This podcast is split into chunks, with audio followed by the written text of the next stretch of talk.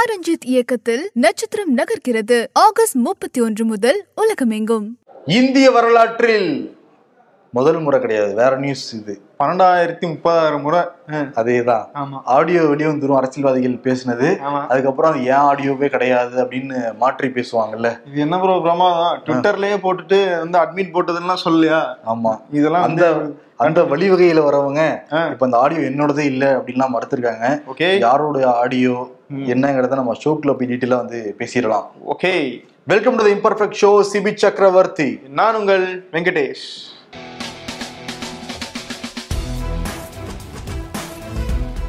செய்திக்கு போறதுக்கு முன்னாடி பிரதர் சொல்லுங்க ப்ரோ ஜூனியர் விகடன் இதுல வந்து எரிச்சிருந்தாங்க. உதயநிதி ரசிகர் மன்றத்தினர். அந்த கட்டுரை என்ன வந்திருக்குங்கிறத நம்ம மேலோட்டமா நேற்று ஷோல பேசியிருந்தோம். அந்த அன்பில் மகேஷ் ஃபெயில் அப்படிங்கிற கட்டுரை தானே அதேதான்.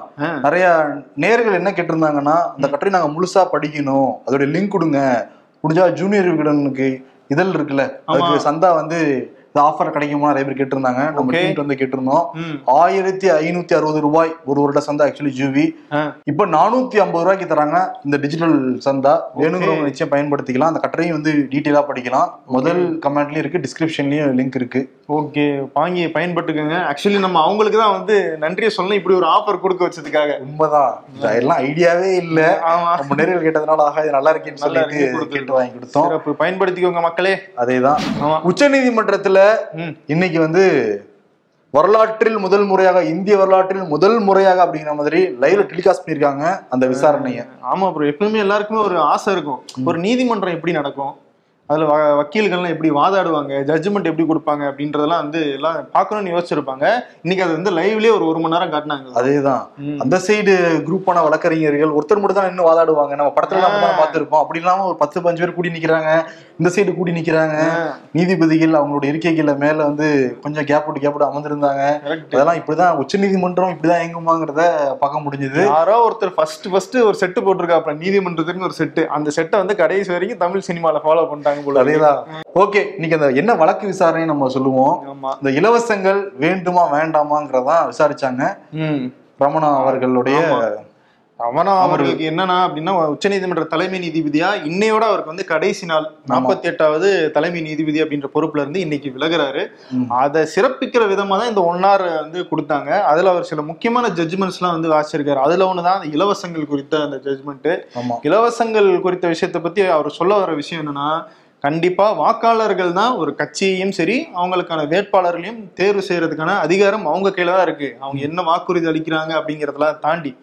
இருந்தாலும் இந்த விஷயத்துல வந்து நம்ம இன்னும் நிறைய அனலைஸ் பண்ண வேண்டியிருக்கு ஒரு கமிஷன் அமைக்கணுமா அப்படின்ற பத்தில யோசிக்க வேண்டியதா இருக்கு அதனால இந்த வழக்க மூன்று நபர் நீதிபதிகள் கொண்ட அமர்வுக்கு நான் அதை மாத்தி உத்தரவிடுறேன் அப்படின்னு சொல்லிட்டு தன்னுடைய கடைக்கு கடைசி ஜட்ஜ்மெண்ட் கொடுத்துட்டு. ஓய்வு பெறாரு. ஓய்வு பெறாரு. ஓய்வு பெறவருக்கு இது வரைக்கும் வரலாற்றில் இதுவுமே என்னன்னா. வரலாற்றில் இல்லாத அளவுக்கு பல சலுகைகளும் வந்து. ஓய்வு பெற்ற தலைமை நீதிபதிகள் கொடுக்க போறாங்களாம். அது பாத்தீங்களா அந்த இலவசங்கள் விசாரிச்ச அந்த நீதிபதிக்கே வந்து ஃபர்ஸ்ட் ஒரு சலுகை எல்லாம் கிடைக்க ஆரம்பிச்சிருக்கு. அதேதான். ஆமா. இலவசமாக ஆறு மாதங்கள் தங்கிக்கலாமா? ஆஹ் டெல்லியிலேயே வா. டெல்லியிலே தங்கிக்கலாமா? என்னன்னா அந்த அமைச்சர்களுக்கு வீடெல்லாம் தருவாங்கல்ல? அதுல வந்து தங்கிக்கக்கூடிய வசதி ஏற்பாடு பண்ணி தரப்படுமா? அது போக பாதுகாவலர்கள் இருப்பாங்க போன்ற பல சலுகைகளை தலைமை நீதிபதிக்கு மத்திய அரசு அறிவிச்சிருக்கு. மத்திய அரசு வருஷத்துக்கு இது? ஆறு மாசத்துக்கு. ஆறு மாசம் ஆறு மாசத்துக்கு அப்புறம் சில சில சலுகைகள் வந்து எக்ஸ்டெண்ட் ஆகும். எக்ஸ்டெண்ட் ஆகும். பாதுகாப்பு கருத்து காரணங்களுக்காக பாதுகாப்பு வீரர்கள் எக்ஸ்டெண்ட் பண்ணப்படுறாங்க ம். இந்த மாதிரி பல சலுகைகள்லாம் இருக்கு. ஆனா பாத்தீங்கன்னா மத்திய அரசு வந்து சலுகை கொடுத்தா. நீதிபதிகள் யாருக்கு சாதகமாக தீர்ப்பு சொல்லுவாங்கங்கிறத மக்கள் மன்றம் தான் முடிவு இப்ப பண்ணுவாங்க நம்மள வந்து அதை நம்ம இலவசம்னு சொல்ல முடியாது. சலுகைன்னு சொல்ல முடியாது அவர் பார்த்த வேலைக்கு கொடுக்கிற ஒரு உரிமையா? உரிமையா அப்படி கூட சொல்லலாம். இப்படி பல்வேறு ஆங்கிள் நம்மளே யோசிக்கிற மாதிரி அவங்களும் யோசிச்சு ஒரு முடிவை சொன்னாங்கன்னா நல்லா இருக்கும் அதேதான். ராகுல் காந்திய எப்பயுமே வந்து பாஜக தான் பப்பு குழந்தை அப்படிலாம் வந்து ட்ரோல் பண்ணிட்டு இருப்பாங்க. ஆனா இன்னைக்கு காங்கிரசினுடைய ஒரு மூத்த தலைவரே வந்து ஒரு சிறுபிளைத்தனமான ஆளு அப்படின்னு சொல்லிட்டு வந்து ஒரு கடுமையான ஒரு குற்றச்சாட்டை வச்சிருக்காரு. கட்சியிலிருந்து விலகினது பிறகு. குற்றச்சாட்டு வச்சிருக்காரு. குலாம் நபி ஆசாத் காங்கிரஸுடைய மிக மூத்த தலைவரா இருந்தவர். இன்னைக்கு கட்சியில அடிப்படை உறுப்பினர்ல இருந்து ராஜினாமா பண்ணிட்டு வெளியே கிளம்பிட்டாரு. ஆல்ரெடி இருபத்தி மூணு ஜி இருக்காங்கல்ல முதியோர்கள் இருக்காங்கல்ல. அதேதான். அதுல ஒருத்தரா இருந்தார் அவரு. ஏன்னா செப்டம்பர் ஏழு ஏழுல இருந்து அந்த நடைப்பயணத்தை ஆரம்பிக்கிறாரு ராகுல் காந்தி. இருபத்தி எட்டாம் தேதி காங்கிரஸ் காரியக்கார கமிட்டி வந்து நடைபெறுது. அதுல அடுத்த தலைவர் யாருன்னு தேர்ந்தெடுக்க போறாங்க. இந்த ஜி டுவெண்ட்டி த்ரீ குடும்பத்துல இருக்கவங்க என்ன சொல்றாங்கன்னா நேரு குடும்பத்துல இருந்து ஒருத்தர் வந்தாங்கன்னா நாங்க ஏத்துக்கிறோம். எந்த விதமான தேர்தல் நடக்க வேணாம். அப்படி வேற யாரும் நீங்க வந்து நிப்பாட்டணும்னு ஆசைப்பட்டீங்கன்னா வந்து நாங்களும் போட்டி வேட்பாளரை நிப்பாட்டுவோம். தேர்தல் நடத்தி தலைவரை முடிவு பண்ணிக்கலாங்கிற மாதிரி தான் ஜி டுவெண்ட்டி த்ரீயோட மெம்பர்ஸோட எண்ணமா இருந்தது. ஓகே இப்ப அதுல இருந்து ஒருத்தர் மட்டும் கிளம்பி போயிருக்காரு. மீதி இன்னும் இருபத்தி ரெண்டு பேர் இருக்காங்க. குறைச்சல் கொடுக்கறதுக்கு. அவர் என்ன சொல்றாருன்னா ரெண்டாயிரத்தி பதிமூணுல நீங்க ராகுல் காந்திய துணைத் தலைவரா போட்டதுல இருந்து தான் கட்சி வந்து இந்த தோல்வியடைய ஆரம்பிச்சது. மன்மோகன் சிங் கொண்டு வந்த அந்த அரசாணை சட்டத்தையே வந்து பொது வெளியில கிழிச்சு போட்டாரு. அதெல்லாம் வந்து எவ்வளவு சிறுபிள்ளத்தனம் தெரியுமா? அதனாலதான் ரெண்டு தடவையும் ஆட்சி இழந்தோம். இப்ப வந்து இந்த இந்தியாவுக்கு எது சரியானது அப்படின்றதுக்காக காங்கிரஸ் போராடுறதுக்கான அந்த மனநிலையிலே இல்ல அப்படின்னு ஒரு பெரிய ஒரு குற்றச்சாட்டை போட்டாரு. வச்சிருக்காரு ரெண்டாயிரத்தி பன்னெண்டுல கிழிச்சு போட்டாருன்னா அப்பயே. ஏன் ரிசைன்மெண்ட் போறப்ப ரெண்டாயிரத்தி இருபத்தி ரெண்டுல சொல்றாரு பத்து வருஷம் மனசுக்குள்ளேயே வச்சு வச்சுக்கிட்டு அந்த கட்சிக்குள்ள இருந்திருந்தாருன்னா எப்படி உண்மையான மனசார வேலை செஞ்சிருக்க முடியும். அவர் மேலயும் குற்றச்சாட்டு இருக்கா இல்லையா? இல்லையா? ஆனா. இது ராகுல் காந்தி ஏத்துக்கவே போறது இல்லையா பிரதர். வேணே வேணாங்கிறாராம். ஆனா காங்கிரஸ்ல இருக்கவங்க எல்லாருமே நீங்க தான் இருக்கணும் நாங்கெல்லாம் கூட சப்போர்ட் பண்றவங்க மாதிரி ராகுல் காந்திக்கு சொல்றாங்களாம். ஆனா இப்ப யார் பேர் அடிபடுதுன்னா மல்லிகார்ஜுனா கார்கே அசோக் கெலாட் ராஜஸ்தானுடைய சிஎம் இருக்காரு. சோனியா காந்தி கூப்பிட்டு பேசினாங்களாம். அவர் வந்து வேணும்னு சொல்லலாம் வேணாம்னு சொல்லலாம் எனக்கு நிறைய வேலை இருக்கு மாநிலத்திலேயும் சொல்லியிருக்காராம் ஆனா கூட இல்ல இல்ல நீங்க இருந்து வழிநடத்துங்கிற மாதிரி சோனியா காந்தி ரெக்வஸ்ட் வச்சிருக்காங்களாம். அப்புறம் ப சிதம்பரம் பேருமே அந்த இதுல இருக்கு. காங்கிரஸ் தலைவராக கூடிய அந்த லிஸ்ட்ல. லிஸ்ட்ல இருக்கு. பாப்போம் இருபத்தி எட்டாம் தேதி முடிவு பண்ணுவாங்க. ஒருமித்தமா ஒரே தலைவர் தேர்ந்தெடுக்கிறாங்களா. இந்த தேர்தல் வைக்கிறாங்கிறது இருபத்தி எட்டாம் தேதி தெரிஞ்சிடும். நாளை நம்ம வந்து தெளிவா தெரிஞ்சிடும். ஏதோ ஒரு வழியில சட்டமன்றம் தேர்ந்தெடுக்க சொல்லுங்க. எவ்வளவு நாள் தான் இழுத்துக்கிட்டே இருக்கிறது. ஆனா காங்கிரஸ்ல ஜனநாயகம் இருக்கு பிரதர் வேற எந்த கட்சியிலே இவ்வளவு பேர் பேச முடியுமா? அந்த விஷயம் நல்ல விஷயம். அதேதான் அவங்க பாசிட்டிவ் அதேதான் உங்களுக்கு நெகட்டிவ் பேசிட்டே இருக்கிறது மட்டும் நல்லது கிடையாதுங்க ஒரு கட்சிக்கு. அதுதான் வந்து இவங்க சொல்றது. அதேதான். டெல்லியில இன்னொரு குற்றச்சாட்டு வேற. ஆம் ஆத்மி அரவிந்த் கெஜ்ரிவால் வந்து பிஜேபி ரொம்ப கடுமையா வச்சிருக்காரு இன்னைக்கு வந்து சட்டமன்றம் டெல்லியோட சட்டமன்றம் வந்து இன்னைக்கு கூடிருச்சு பிரதர் அங்க ரைட்டு நேத்து வந்து இந்த சட்டமன்ற உறுப்பினர்களுடைய மீட்டிங் நடந்துச்சு ஆம் ஆத்மி கட்சிகள் எல்லாருமே வந்திருந்தாங்க அதுல. அதுல வந்து எவ்வளவு பேர் இருக்காங்கன்னா அறுபத்தி ரெண்டு பேர் இருக்காங்க. பிரசன்ட் ஆயிருந்தது ஐம்பத்தி மூணு பேர் தான் பிரசன்ட் ஆயிருந்தாங்க. அரவிந்த் கெஜ்ரிவால் அந்த கூட்டத்தை முடிச்சுட்டு என்ன சொல்லியிருந்தாருன்னா. மொத்தம் நாற்பது பேரை இங்கிருந்து பிஜேபி இழுக்கிறதுக்கு முயற்சி பண்ணிக்கிட்டு இருக்காங்க. ஒவ்வொருத்தருக்கும் இருபது கோடி ரூபாய் பணம் தரதா பேச்சுவார்த்தை நடந்திருக்கு. அப்ப எட்நூறு கோடி ரூபாய் செலவழிக்கிறதுக்கு ரொம்ப தயாரா இருக்கு பிஜேபி எங்கிருந்து வந்தது இவ்வளவு பணம்? இது யாருடைய பணம்? எங்க வச்சிருக்காங்க அந்த பணத்தை? மக்கள் முன்னாடி சொல்லணும். எங்க இழுக்க பாக்குறீங்களா? நாங்க விட மாட்டோங்கிறாங்க. ஆனா ஆம் ஆத்மியில கொஞ்சம் டிரான்ஸ்பரன்சி இருக்க மாதிரி தான் தெரியுது. ஏன்னா வந்து மணிஷ் சிசோடியா இருக்காருல்ல அவரே சொன்னாரு. உங்களை நாங்க சிஎம் ஆக்குறோம் பிஜேபியில ஜாயின் பண்ணிட்டீங்கன்னா. உங்களுக்கு பல சலுகை எல்லாம் வந்து கொடுக்குறோம். உங்க மேல போடப்பட்ட எல்லா வழக்கும் வாபஸ் வாங்குறோம்லாம் சொல்லியிருந்தாரு மன்றத்தில் மக்கள் மன்றத்திலே அவர் வந்து சொல்லிட்டு. இப்படி எல்லாம் பேரம் பேசுறாங்க இழுக்கிறாங்க அப்படின்ட்டு. இப்ப வந்து ஆம் ஆத்மியில இருக்கிறவங்க யாரும் விலை போக மாட்டாங்கன்னு நம்ம சொல்லவும் முடியாது. அரசியல்வாதிகள் எங்க எப்ப நிறம் மாறுவாங்கன்னே தெரியாது. அந்த பன்னெண்டு பேர் ஆப்சென்ட்னா தூக்கி வாரி போட்டிருக்கு எங்க போயிருப்பாங்களோ அப்படின்ட்டு. அவங்க அங்கதான் போற மாதிரி இருக்கான் பிரதர் அப்படியா? அப்படிதான் சொல்றாங்க. இன்னொரு பக்கம் என்னன்னா ப்ரோ. ஆம் ஆத்மி வந்து தன்னை வந்து அடுத்த ஒரு எதிர்க்கட்சியா காங்கிரஸ் அங்கிட்டு வரமா நீங்க உங்க பிரச்சனையை பாத்துக்கிட்டு இருங்க வாய்க்கா தகராற. நாங்க வந்து எதிர்க்கட்சியா வந்து எங்களை நிலைநிறுத்த போறோம் பெரிய கட்சியா அப்படின்றதுக்கான முயற்சியில இருக்காங்கல்ல. அதுக்கு. இதை பேன் இந்தியா அதுக்கு இதை ஒரு சரியான வாய்ப்பா வந்து பயன்படுத்தி இந்த மாதிரி எங்களுக்கு வருது அந்த மாதிரி வருது அப்படின்னு சொல்லிட்டு ஆம் ஆத்மி தரப்புல இருந்தும் இதை நல்லா பயன்படுத்திக்கிறாங்க அப்படின்றத மாதிரியும் ஒரு விமர்சனம் இருக்கு. ஆமா பிரதர் ரெண்டு மாநிலத்துல ஆட்சியை பிடிச்சிட்டாங்க. டெல்லியிலயும் பஞ்சாப்லயும். அடுத்து குஜராத்ல தேர்தல் பிரச்சாரத்துல ஆம் ஆத்மி பிரச்சாரம் எடுபடுதுன்னு சொல்றாங்க. அங்கதான் இலவசம் அறிவிச்சதுனால தான் அவசர அவசரம் உச்ச நீதிமன்றம் போய். விசாரிச்சு. கேஸ போட்டு விசாரிச்சுக்கிட்டு இருக்காங்க. ஜியவே அலற விட்டுருக்கீங்க. லைட்டா பயந்து தான் போயிருக்கு. பிஜேபி ஆம் ஆத்மியை பார்த்து. இங்க ரெண்டு ஸ்டேட் காங்கிரஸ் ரெண்டு ஸ்டேட் தான் இருக்கு. அப்ப நாங்க ஏன் வந்து அதை ட்ரை பண்ணக்கூடாது? தப்பு இல்லையே அப்படின்ற மாதிரி ட்ரை பண்ணலாம். நினைக்கலாம்ல. ஜி என்னதான் சொல்றாரு? மோடிஜி. மோடிஜி என்ன சொல்றாரு? ஃபைவ் ஜின்னு ஆரம்பிக்கலாம் ஆனா அதுக்குள்ள நாங்க சிக்ஸ் ஜிக்கு வந்து அடிக்கல் நாட்டிட்டோம். வேலைக்கெல்லாம் நடந்துகிட்டு இருக்கு. இந்த பத்தாவது ஆண்டு அதாவது ரெண்டாயிரத்தி முப்பதுக்குள்ள.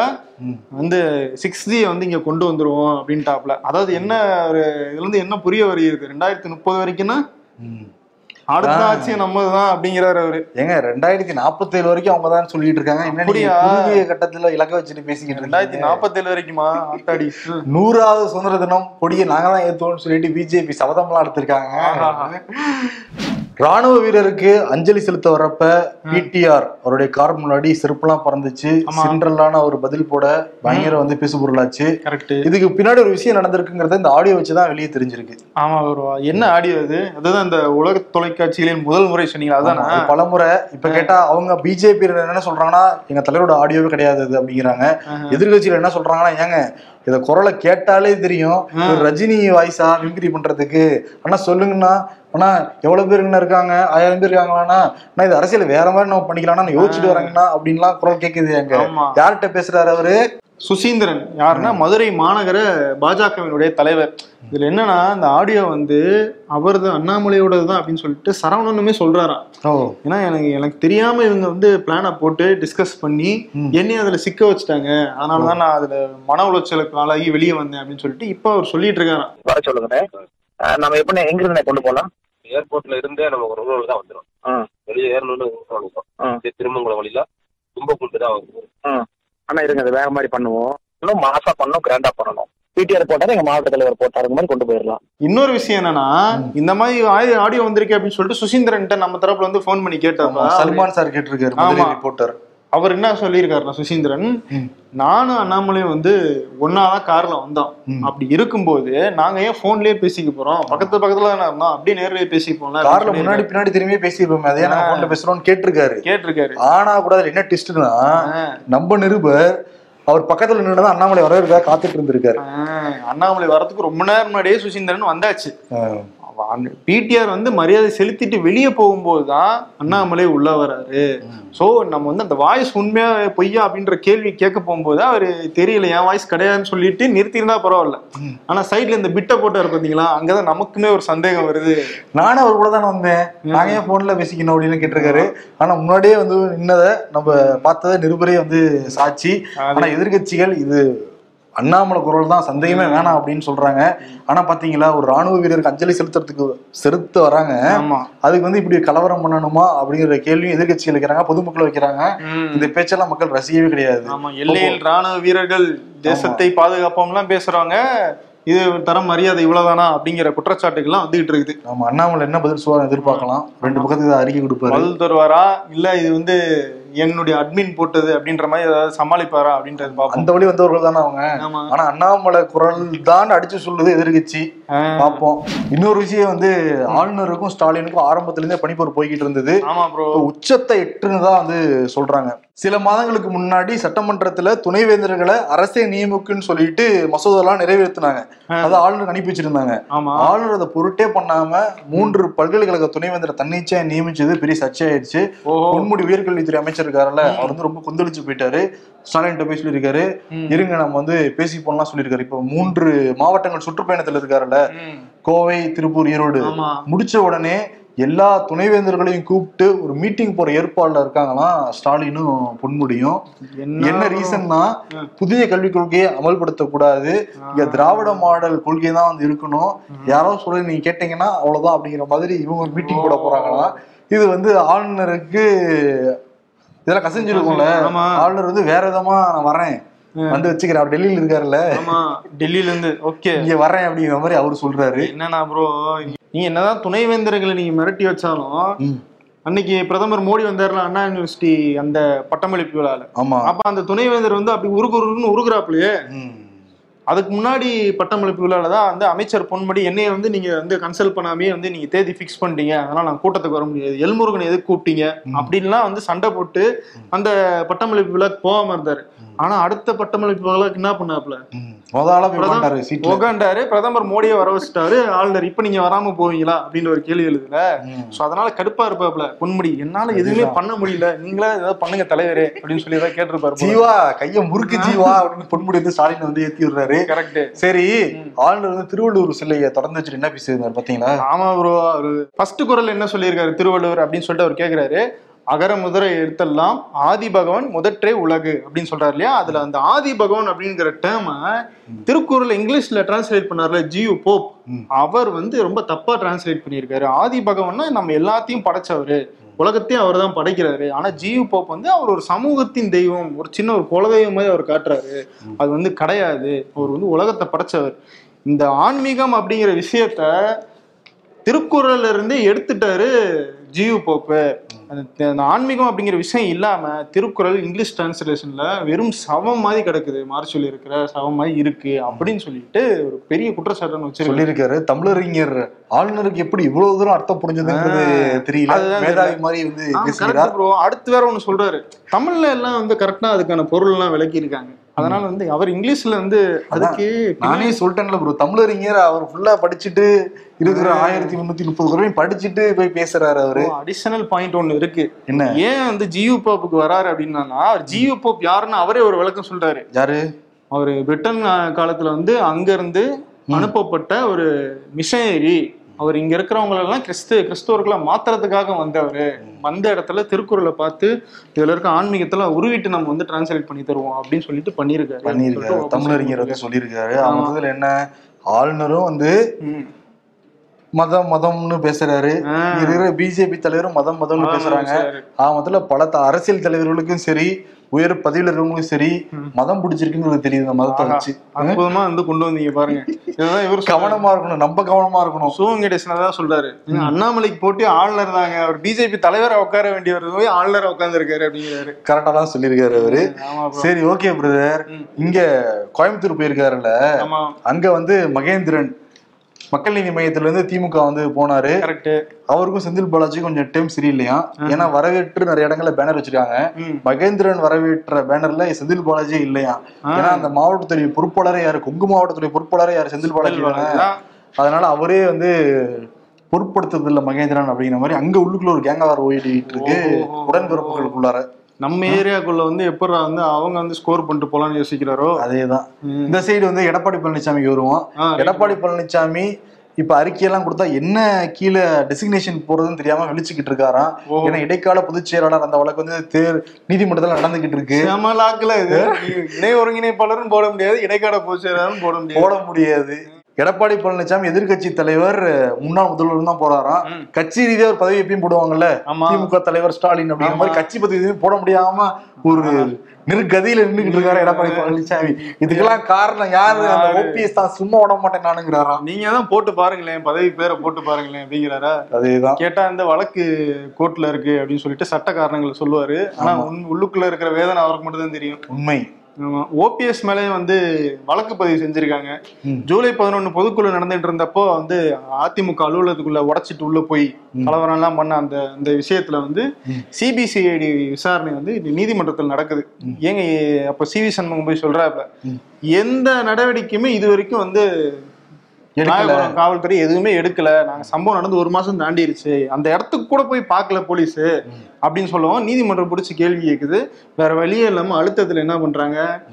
ஏழு பேர் ஏழு பிரிவுகள்ல ஓபிஎஸ் வைத்தியலிங்கம் மனோஜ் பாண்டியன் மேல வந்து வழக்கு பதிவு செய்யறாங்க. அது யார் நீதிமன்றம் சொல்லி வழக்கு பதிவு செய்யப்படுது? இன்னொரு விஷயம் என்னன்னா பிரதர் நம்ம ஃபர்ஸ்ட்லயே சொல்லிக்கிட்டு இருக்கோம். ஓபிஎஸ்க்கு வந்து திமுகவும் ஆதரவு கொடுக்குது பிஜேபி ஆதரவு கொடுக்குது எடப்பாடி வந்து மாட்டிட்டு தான் இருக்காங்கன்ட்டு. இதெல்லாம் பாக்குறோம் அப்படிதான் தெரியுது. இன்னொன்னு என்னன்னா கள்ளக்குறிச்சியில கலவரம் நடந்துச்சுல. அதெல்லாம் சிசிடிவி பார்த்து தான் முன்னூறுக்கும் மேற்பட்ட நபர்கள் கைது செஞ்சாங்க. நீ சிசிடிவி பார்த்து யாராவது கைது செஞ்சிருக்கலாம்ல? வேடிக்கை தானே. பார்த்தாங்க நல்ல பாயிண்ட் இன்னும் முடிச்சிருக்கலாம். இப்போ வரைக்கும் கைது பண்ணிட்டு இருக்காங்க. சொல்லி நீதிமன்றம் சொல்லி தான் வழக்கே விடுறாங்க கைதுல பண்ணுவாங்களா? உங்களுக்கு வந்து யாராவது பாயணும்னா பாயும். அவங்க எப்படி வந்து சிபிஐ அமலாக்கத்துறை வச்சிருக்காங்களோ இங்க வந்து காவல்துறை வச்சிருக்காங்க. அதான் ப்ரோ சிம்பிளா ஊர் ரெண்டு பட்டா கூத்தாடி கொண்டாட்டம்னு சொல்லுவாங்கல்ல அந்த மாதிரி அதிமுக ரெண்டு பட்டா திமுக கொண்டாட்டம். திமுக கொண்டாட்டம் அவங்க- பிஜேபி கொண்டாட்டம். ஆமா பிஜேபி கொண்டாட்டம். அதனால ரெண்டாவே வச்சிருப்போம் அப்படின்னு முடிவு பண்ணிட்டாரு. அதேதான். ஒரு எம்எல்ஏவுக்கு இருபது கோடி பேரம் ஷிண்டேவாக மாற்ற பாஜக முயற்சி குற்றம் சாட்டும் ஆம் ஆத்மி. தமிழ்நாட்டுல ஒரு சிண்டே உருவாகாருன்னு சொன்னியே அது இப்படிதானா? அப்படின்னு தமிழன் வந்து அண்ணாமலை பத்தி கேக்குறாங்கன்னா கொஸ்டின் போட ஆண்டவனி நம்ம பக்கம் இருக்கான்னு சொல்லிட்டு சொல்றாங்க. கடவுள் இந்த பயலுக்கும் எனக்கும் எந்த சம்பந்தமும் கிடையாது. இப்படி தனித்தனியா வாங்கி கஷ்டப்படுறதுக்கு பதிலா நீங்க ரெண்டு பேரும் மொத்த இந்தியாவையும் ஆளுக்கு பாதியா பிரிச்சியும் வாங்கக்கூடாது அப்படிங்கிறாங்களா? அதானிக்கிட்டையும் தானே அம்பானிக்கிட்டையும். நல்ல ஆப்ஷனா இருக்கே ஜி அதானிக்கு கொடுக்கிற கடனால நாடே திவாலாகக்கூடிய ஆபத்து இருக்குன்னு சொல்றாங்க. அதை விடு மக்களுக்கு இலவசம் கொடுக்கறதால எவ்வளவு பெரிய பாதிப்பு ஏற்படும் தெரியுமா அப்படிங்கிறாங்க. சரி விருது யாருக்குன்னா நான் அவன் இல்லை எங்க தலைவரோட குரலே இல்லைங்கிறாங்கல்ல பிஜேபியினர். அதனால அதே கொடுத்துடலாம். நீங்களே முடிவு பண்ணி அந்த குரலாம் கேட்ட அண்ணாமலை குரலா இல்லையா அப்படிங்கறத நான் அவன் இல்லைன்னு சொல்றதுனால ரொம்ப புதிய சமாளிப்பா இருக்குது அதேதான். அவார்டு அண்ணாமலை கொடுத்துடலாம் கொடுத்துருவோம். ஓகே. அந்த லிங்கை கிளிக் பண்ணுங்க. உங்களுக்கு வேணுங்கிற ஆஃபர் வந்து எடுத்துக்கோங்க. ஆமா கஷ்டப்பட்டு ப்ரொமோஷன் எல்லாம் கொடுத்துருக்காங்க. திமுக அந்த offer வினர். வந்து பயன்படுத்திக்கங்க. நன்றி வணக்கம். நன்றி வணக்கம். பா ரஞ்சித் இயக்கத்தில் காளிதாஸ் ஜெயராம் துஷாரா நடிப்பில் நட்சத்திரம் நகர்கிறது. ஆகஸ்ட் முப்பத்தி ஒன்று முதல் உலகமெங்கும்.